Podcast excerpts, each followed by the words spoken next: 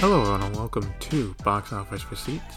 I'm your host, Tyler Callahan, and we are finally going over the Memorial Day weekend numbers, which will be the main focus of the episode, or more specifically, how Top Gun Maverick is dominating theaters around the world. Let's get straight to it.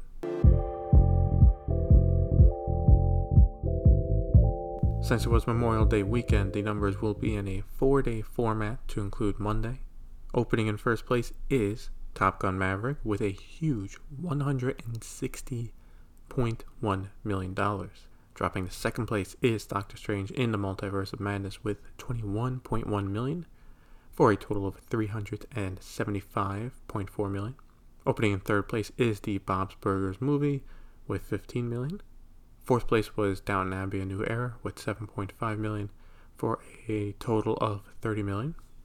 And in fifth place was The Bad Guys with 6.1 million for a total now of 82.8 million. So let's talk about the latest summer blockbuster, Top Gun Maverick. It exceeded my expectations of around $100 million for an opening weekend, and it went all the way to 160 million. This makes it not only the first $100 million plus opening for Tom Cruise. Yes, shockingly, Tom Cruise has never had a movie open above $100 million. But obviously, his biggest domestic opening weekend ever. For Paramount, this is the biggest opening for them since the summer of 2011 with Transformers Dark of the Moon. And to top it all off, the Memorial Day weekend of record has also been broken that has been held by Pirates of the Caribbean at World's End since 2007 with 153 million. As for the people who went to see the film, well, they are loving it, giving it a rare A plus cinema score. Right now, everything is set for it to have strong legs against upcoming films, and it is getting a reputation of a feel good film that is also just simply a great summer blockbuster that does not involve massive CGI fights, superheroes, dinosaurs, and all that. As of now, for Paramount, this year has basically played out perfectly for them, and so far, and is the best year I'd say they'd have in about a decade. As for Disney, well, Bob's Burger, it did about as well as it would expect. Even pre COVID, I'm not sure this would have been a hit anyway. The show was really popular before, yes, but then the movie should have been out like three or four years ago. And Doctor Strange is definitely going to hit 400 million domestic at this point. China had another quiet weekend. Opening in first place was Doraemon Nobita's Little Star Wars with 2.9 million. In second place was The Bad Guys with 2.8 million for a total now of 29.7 million. Third place was Man on the Edge with 1 million for a total now of 21.5 million. And fourth place was Love Will Tear Us Apart with 880,000 with a total now of 56.5 million. Lastly, in fifth place was The Secrets of Dumbledore with 490,000 for a total of 27 million. The main thing that stands out here is The Bad Guys is doing really well in China, all things considered. I mean, right now it's the highest grossing Hollywood film in China this year until Jurassic World Dominion comes out. I would say if that if that does successful there, then the studio having the most success in China would be Universal. Warner Brothers is doing solidly with The Batman and Fantastic Beasts, but no breakout hit. Sony, besides Uncharted, doesn't really have much of a presence there. No Venom, no Spider-Man, and well, it's still more of a presence than Sony. Uh, and well, it's still more of a presence than Disney. Now, let's look at the international numbers where Top Gun Maverick also did really well. The film opened in 62 markets to make 124 million for a worldwide opening weekend of 284.1 million. Doctor Strange in the Multiverse of Madness made 22.9 million for a worldwide total of 868.7 million. The bad guys made 5.8 million for a total of 197.6 million. The Secrets of Dumbledore is now at 394.7 million, and The Northman is at 66.7 million worldwide. So I think the biggest news in Hollywood is the latest shakeup at Warner Brothers. While he was not a part of the initial removals from Warner Brothers, Toby Emmerich has stepped down as head of the studio. However, he will not be leaving it. So who is replacing him? Well, it's the ones we talked about a few weeks ago who left MGM. Michael DeLuca and Pam Abdy, who will join the studio later this summer, after their contract with MGM ends. As for why Mr. Emmerich is stepping down, well, with the shakeup in how Warner Brothers is run, he technically has less direct power if he stayed in his previous position.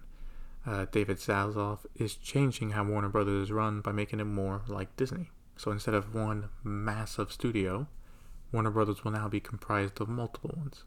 There will be the Warner Brothers slash New Line Cinema, which will be the majority of Warner Brothers films. There will be Warner Brothers Animation, and then DC.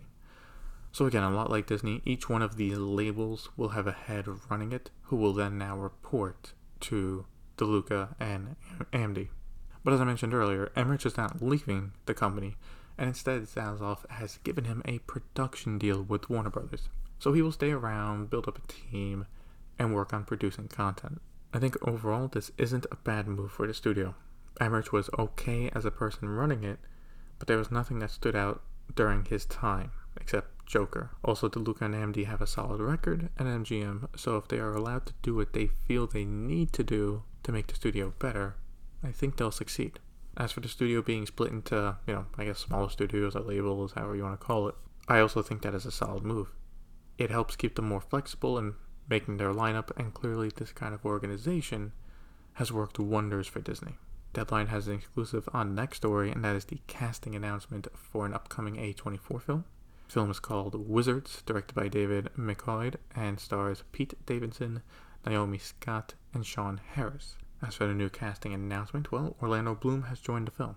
The film would also be produced by both A24 and Plan B, which would be the fourth film the companies have worked on together. The previous three include Moonlight, Minari, and The Last Black Man in San Francisco. It is not known yet when the film will start production so far, just based on who is making the film and the cast so far. I'm looking forward to watching it. Another casting announcement we got is from Lionsgate and it is for their Hunger Games prequel, The Ballad of Songbirds and Snakes. Rachel Zegler has signed on to play the female lead of Lucy Gray Baird. This is a film I'm keeping an open mind on because it can be good, but can also be really bad. Rachel Zegler, who made her debut in West Side Story last year, was great in it. So they have the acting talent ready. Just, is the script going to be good? That we're going to have to wait and see. And for the third casting announcement, another exclusive from Deadline, Daniela Melchior uh, will be in Guardians of the Galaxy Volume 3 in a small role. It is not clear yet what character she'll be playing. She was great last year in the Suicide Squad, and I'm glad she's getting more work.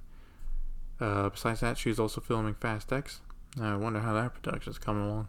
For trailers, we got one this week, and that is for The Menu, a film from 20th Century Searchlight starring Ralph Fiennes, Anya Taylor-Joy, Nicholas Hoult, and directed by Mark Mylod. I've been looking forward to this film since it was announced last year, and the trailer so far is keeping me interested in it. It comes out in theaters November 18th, though based on the trailer, I wouldn't recommend watching this after Thanksgiving dinner.